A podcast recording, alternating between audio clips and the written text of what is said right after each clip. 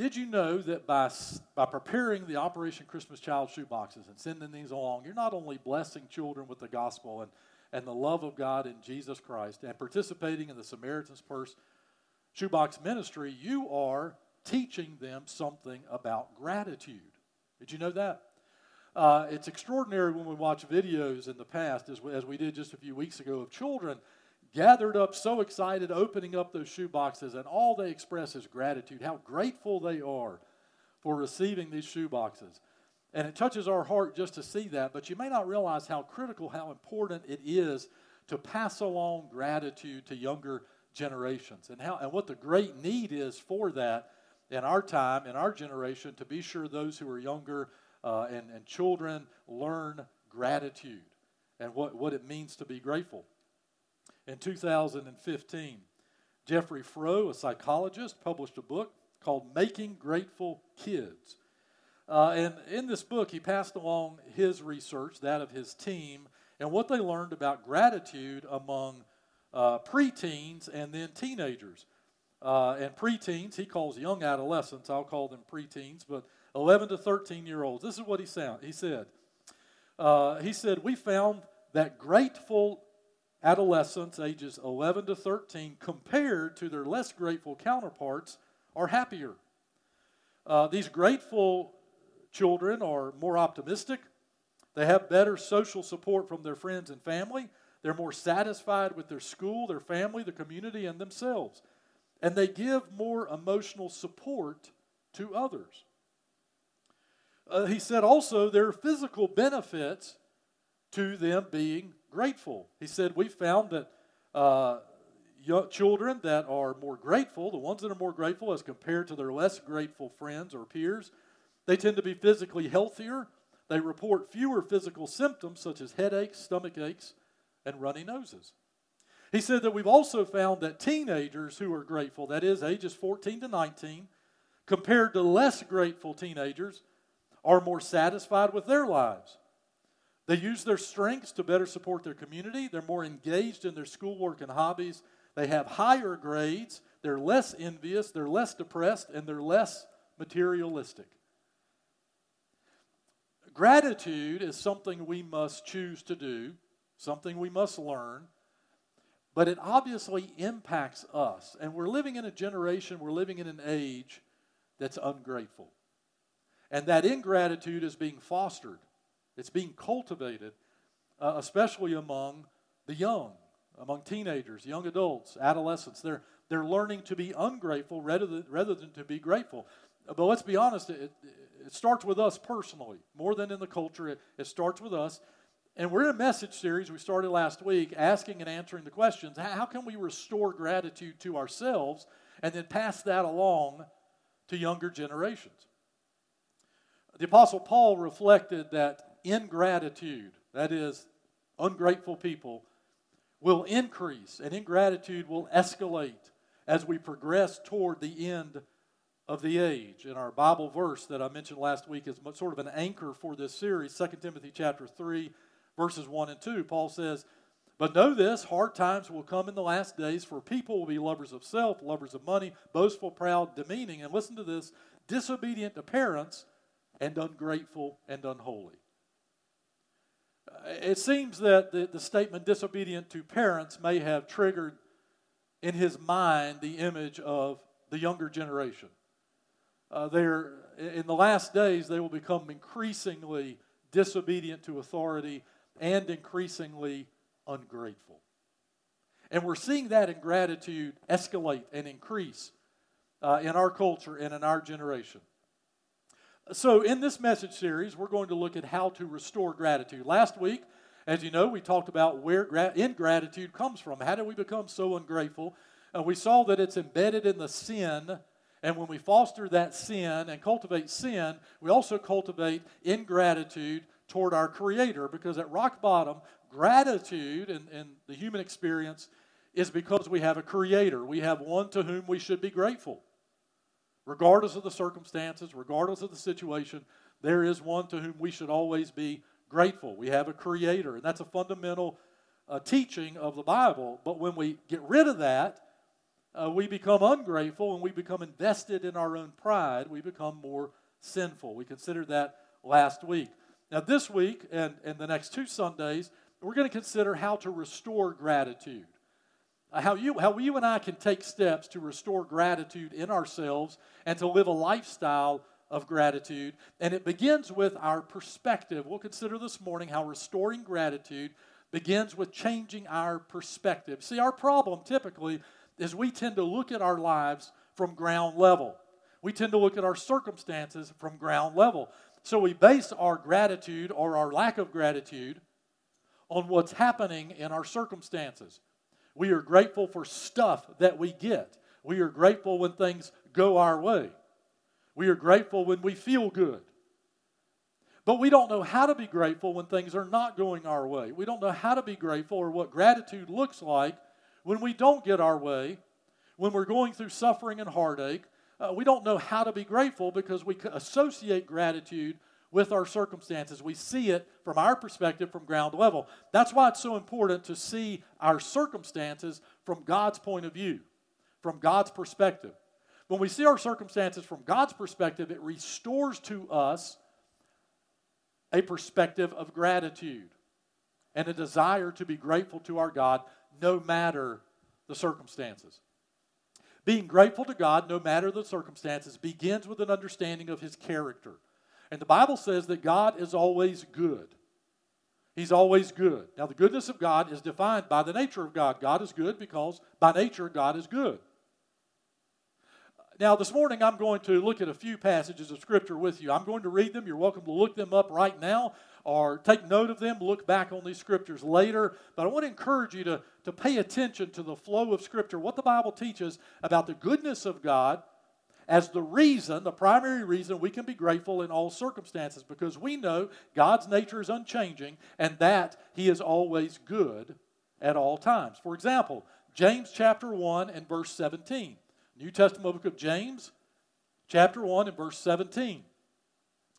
James writes, Every good and perfect gift is from above, coming down from the Father of lights, who does not change like shifting shadows.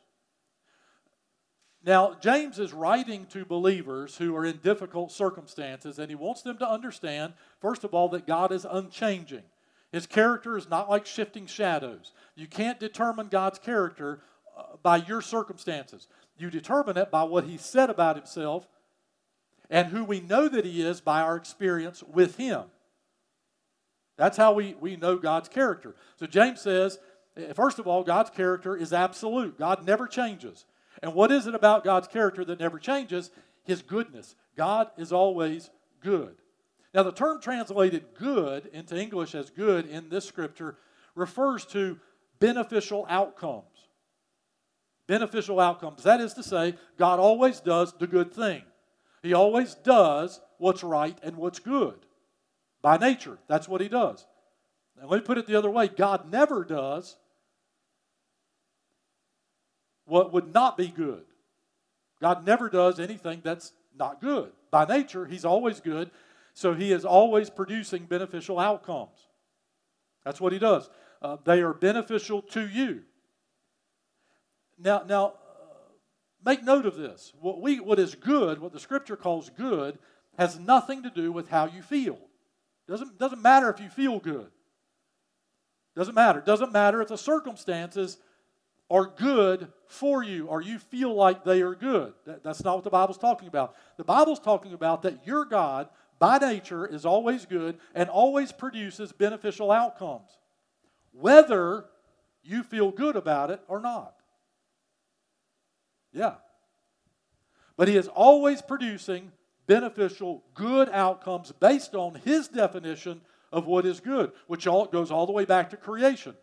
Remember, every day that God created, God said that it was good. So, what we know about goodness, we get from the nature of God. And we know that it never changes. And we know that God has beneficial outcomes regardless of our circumstances. That's why it's so important to have God's perspective on your circumstances. We cultivate gratitude when we remember that God is always good, so we can always be grateful to God no matter our circumstances. We can always be grateful to God. Now, I want to break this down for just a few minutes this morning and consider three reasons that you can always be grateful to God no matter your circumstances. Three reasons based on the goodness of God that you can always be grateful to God no matter the circumstances. For example, first, no matter the circumstances, you can always be grateful that God cares for you. That God cares for you.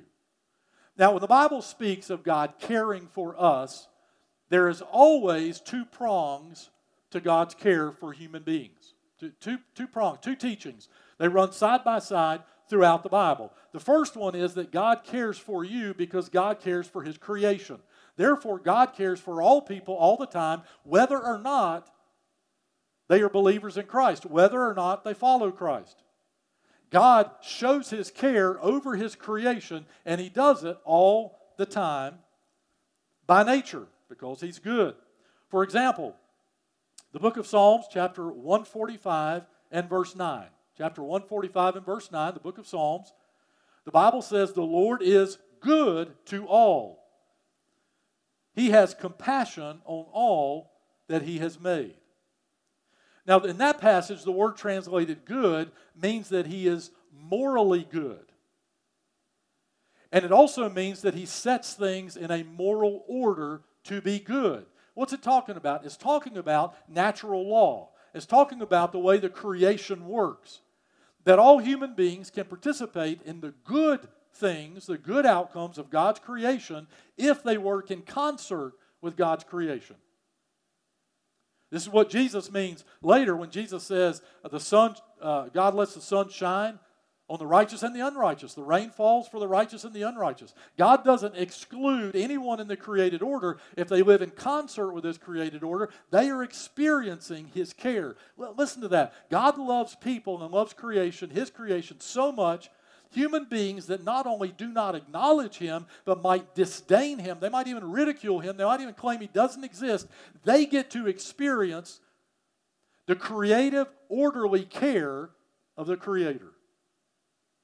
Because that's how good he is. That's how good he is. He will permit everyone to participate in that. But the other prong, the other side uh, of God's care, is that he favors those who follow Christ. He favors believers. And, and believers experience a kind of care that unbelievers never do. And it's for this reason unbelievers always experience life on ground level. They don't have God's perspective. But people of faith can have God's perspective and realize that God's care extends beyond ground level. So, secondly, God cares for his creation. He cares for all human beings because we're part of his creation. But second, God favors Christians. He cares for Christians in a special way. Still in the book of Psalms. Psalm 31, verse 19. The Bible says, How abundant are the good things that you have stored up for those who fear you, specifically believers, that you bestow in the sight of all on those who take refuge in you. And here's an interesting thing the term translated good things, and your Bible might read it goodness, is a different word carried over into English. Uh, this time it refers to the best things, the best possible outcome.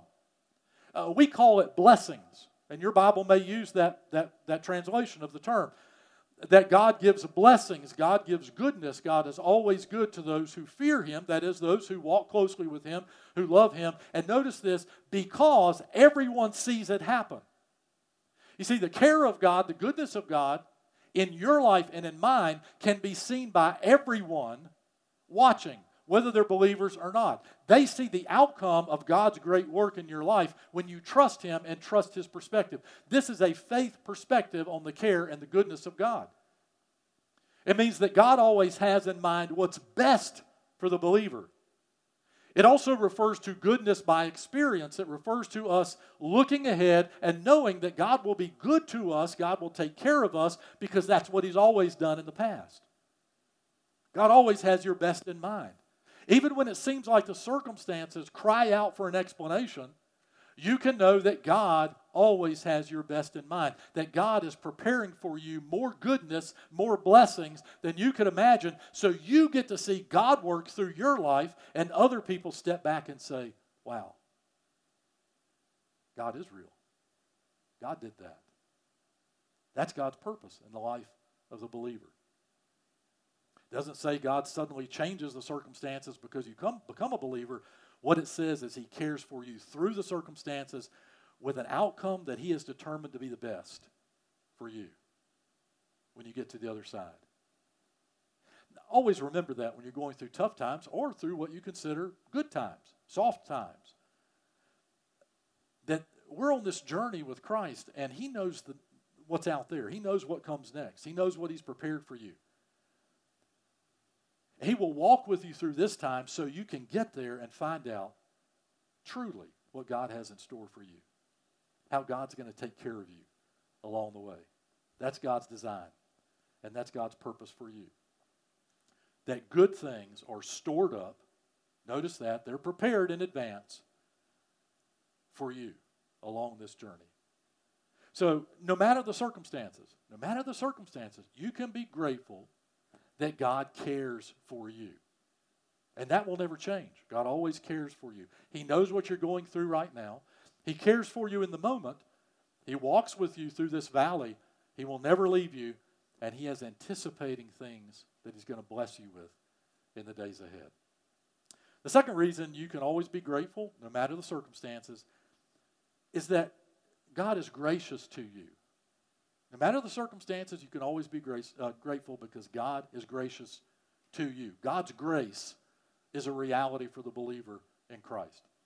And God is always gracious to us. When we think of God's grace, we think of our salvation, and rightly so. We are saved by grace through faith, that not of ourselves, so that no one can boast. God, when you trusted Christ as your Savior, God gave you eternal life. He forgave you of your sins. He gave you eternal life, not because you were good enough for it, but because Christ died on the cross for you. And you accepted that. You received Christ as your Savior. You accepted the fact that you were a sinner in need of a Savior, and Christ died for you. And when you believe that, when you trust Christ as your Savior, then by grace you are saved. There's no such thing as a human being being, uh, who is good enough to say God, that God says, "Wow, you know, you are so good. Just let's just skip the cross. You, you get into heaven on your own." It's not going to happen.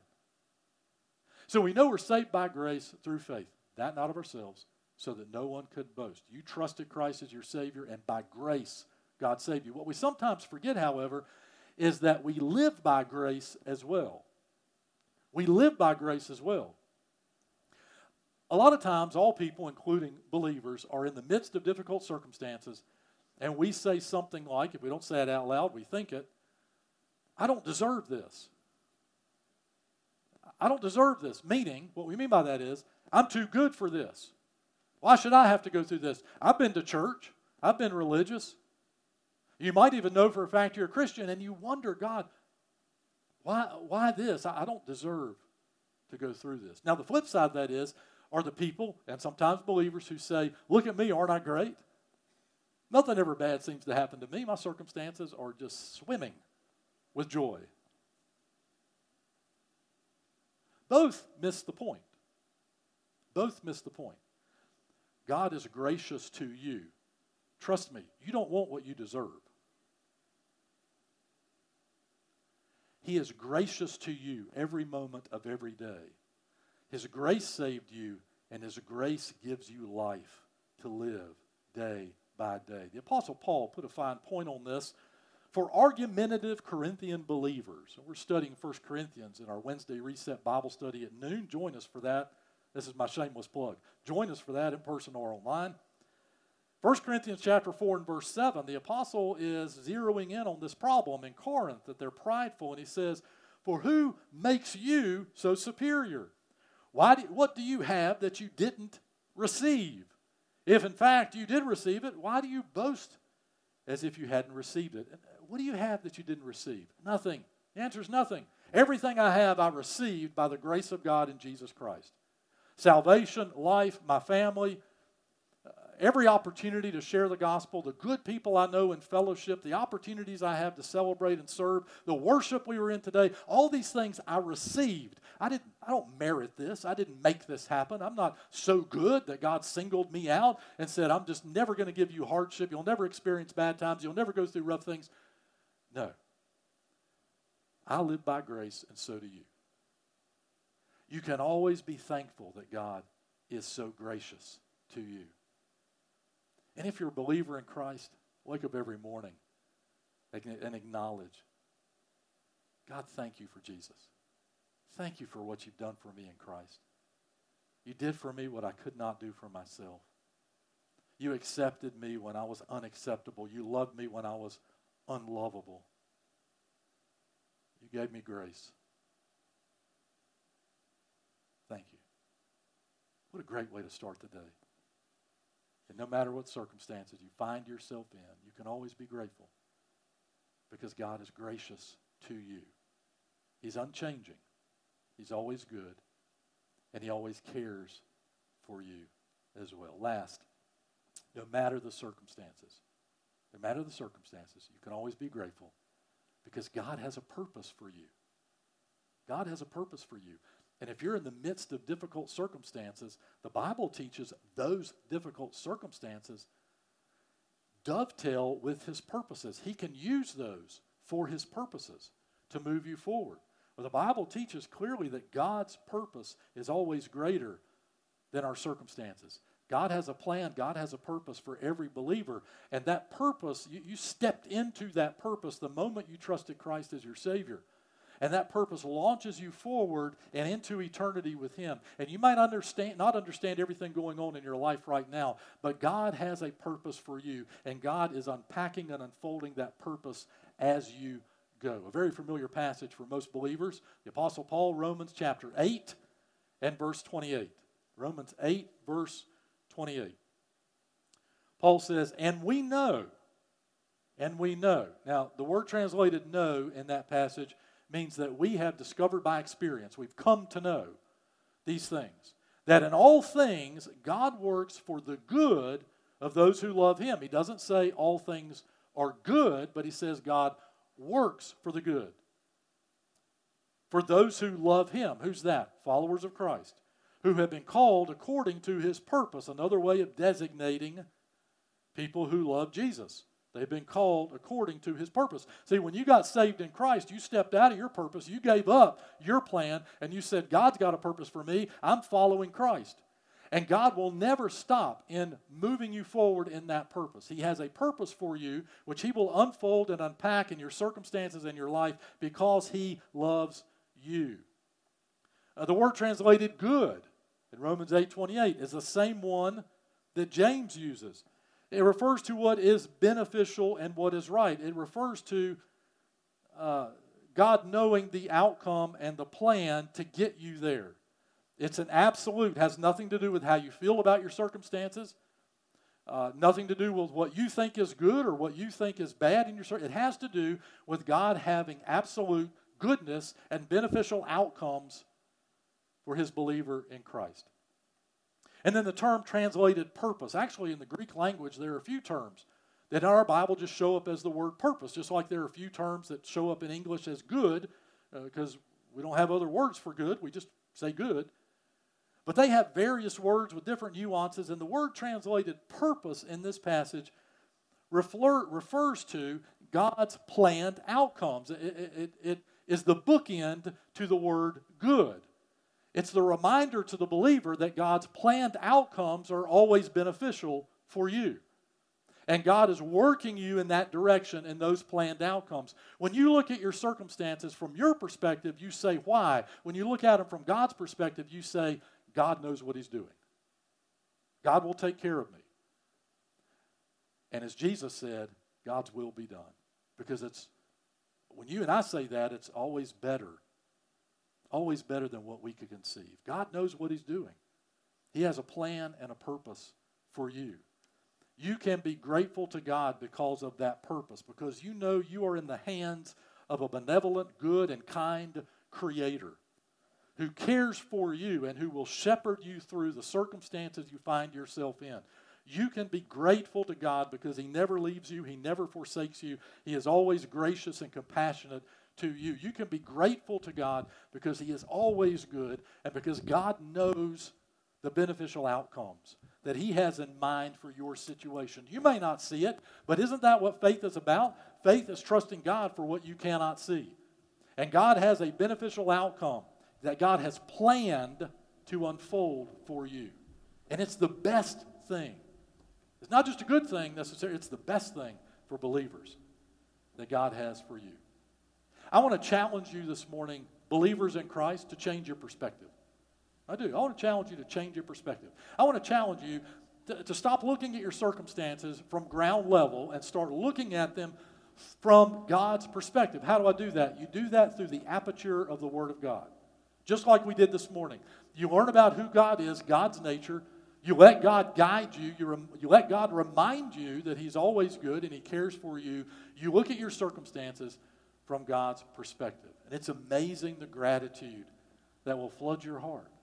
If you find yourself in here an ungrateful person, you just just ungrateful, ask God why. Let God cleanse that from you and ask God to, to change your perspective. In 2010, a massive earthquake hit the island of Haiti. And right away, uh, North Carolina Baptist on mission jumped into action, partnered with Samaritan's Purse, and started sending teams down. And what Samaritan's Purse did, if you weren't here back in those days, what Samaritan's Purse did, they have a compound there and they started bringing supplies in to bring shelter, to build shelters for the families that had lost their homes in the earthquake. And it was a devastating situation. You may recall uh, that independent sources said over 160,000 people lost their lives in that earthquake. So it was a devastating situation. Uh, we joined as First Baptist Church, we joined into that effort, sent a few teams down there. In 2011, I was privileged to go in that February with a team that went down there. And and we would take these shelters from the Samaritan's Purse compound out into the villages. And frequently we would, we would build them, we'd set them up right beside where a home used to be, but had been completely devastated by the earthquake. So the, so the same family that lived in that home would be there when we would, we would set up this shelter for them. Now, when I say shelter, I'm kind of being generous wooded with tarps for walls and a metal roof, beds built out of hardwood and nailed to the inside. Now, in our country, if someone came along and they said, This is the replacement for your home in the meantime, we would be angry. We would, we would be ungrateful. You owe us more than this. We deserve better than this. How dare you say this is the replacement for the home that I had right there? Look how big it was. I lived there for X many years. That was my home. I'm not, I'm not doing this. You're not giving me that. You, I deserve better. You owe me more. That's our ungrateful culture. Every time we finished one of those shelters, the Haitian family would embrace us in gratitude. We would worship the Lord together outside there in the heat and in the dirt. Dirt floor, hardwood bed, tin roof, tarp sides. And they were singing to Jesus at the top of their lungs. We gave them a Bible and they loved it. They embraced the Bible. We prayed with them. They celebrated how grateful they were that by God's design, these people they had never met had shown up and given to them what they did not have yesterday shelter against the heat and the wind. It's a matter of perspective, isn't it? And so often we think gratitude is a matter of the circumstances. It's not. It's a matter of perspective. And for you, believer in Christ, it's a matter of seeing your life and your circumstances from God's point of view. Today, will you change your perspective? Will you let God show you that you have been ungrateful? For what He's done and doing in your life. And if He's shepherding you through a tough time, if you told Him how grateful you are that He has not, not let you go, that how grateful you are that He has a plan and a purpose ahead for you, beneficial outcomes because your God is always good. Have you told Him you're grateful? I want to challenge you, believer in Christ. If you find in your heart ingratitude, change your perspective. Start seeing your life from God's point of view. Thank Him for His care, His grace, and His purpose for you. Now, you might be here in house or at home this morning and you've never trusted Christ as your Savior. And maybe you've wondered what it is going on in the lives of those believers. I hope you know believers in Christ that are grateful to God, grateful for His grace, His care, and His purpose. I hope you've encountered the kind of believers that say, Yes, God, you do a work in my life because that's what these circumstances are all about. I hope you know those people. And I hope in knowing those people that you've turned your attention to Christ. If you've never trusted Christ as your Savior, I want to pray for you and with you in just a minute to give, give your life to Jesus Christ today, to trust Him who died on the cross for you as your Savior. That's what the Bible teaches. You know, the Bible teaches that we're all sinners in need of a Savior. And our Creator loves us so much, He sent His Son, Jesus Christ, to die on the cross for you and me, to give Himself up to die for our sins. And then God raised him from the grave so we could trust Christ completely as our Savior. We could acknowledge we're not that, we're not good enough for heaven, good enough for forgiveness, but He did it for us anyway, and all we need to do is trust Jesus. So, in a minute, I'm going to pray for you and with you, and I hope if you've never trusted Christ, you would do that today. Believers in Christ, I'm going to pray with you first that we would take up that challenge to get into the Word of God, to change our perspective on our circumstances, and to be grateful. If, if there's ingratitude in your heart, let God root that out. Leave today grateful to God for who He is and for what He's done in your life. Heavenly Father, we pause in the moment, God, so glad and grateful for you. Glad and grateful for Jesus. Glad and grateful, God, for the care, the compassion, the grace, and the purpose that you have for us. And Father, I pray for believers right here in this room and at home, God. Believers who realize today, you're showing them today, rooting out that ingratitude, that they are ungrateful. Because they're looking at their lives at ground level. God, forgive us for that. And Father, I may I pray, God, you would show us our lives from your perspective, your point of view. Root out that ingratitude, God, and replace it with gratitude for your care, your grace, and your purpose for us. Father, I pray for those in this room and at home that need to make decisions. Maybe decisions to join First Baptist Church, maybe decisions to take a new step of faith, to turn over you our, our worries and burdens, our cares, and the trials and struggles we're going through right now, to turn over to you our circumstances, God. Fresh decisions today, rededications to Christ. God, if that's what you're calling us to do, I pray today we would do just that. We'd be obedient to you and trust you enough, God, to turn over our lives to you in a fresh way today. And I pray for those, God, who have never trusted Christ as their Savior, here in house and at home. God, I pray today they'll be the day they put all their faith and their trust in Jesus Christ. And I pray this prayer with them, God. And I pray for that one in house or at home that will today say yes to you through this prayer. Dear Lord Jesus, I know that I'm a sinner and I know I can't save myself. I know that I'm not that good, but I know and I believe that Jesus came and He died on the cross for me. And God, you raised Him from the grave today. So, Jesus, please forgive me of my sin. And I receive you as my Savior. Come into my heart and into my life. I commit my life to Christ today. Father, for those who have prayed these prayers today, believers in Christ, those who have prayed to trust Christ for the first time, God, meet us where we are, shepherd us along, help us to grow in grace and grow in faith and deepen our faith day by day. I pray all that we do would honor and lift up the name of our Savior and our Lord, Jesus Christ. For it's in His precious name we pray.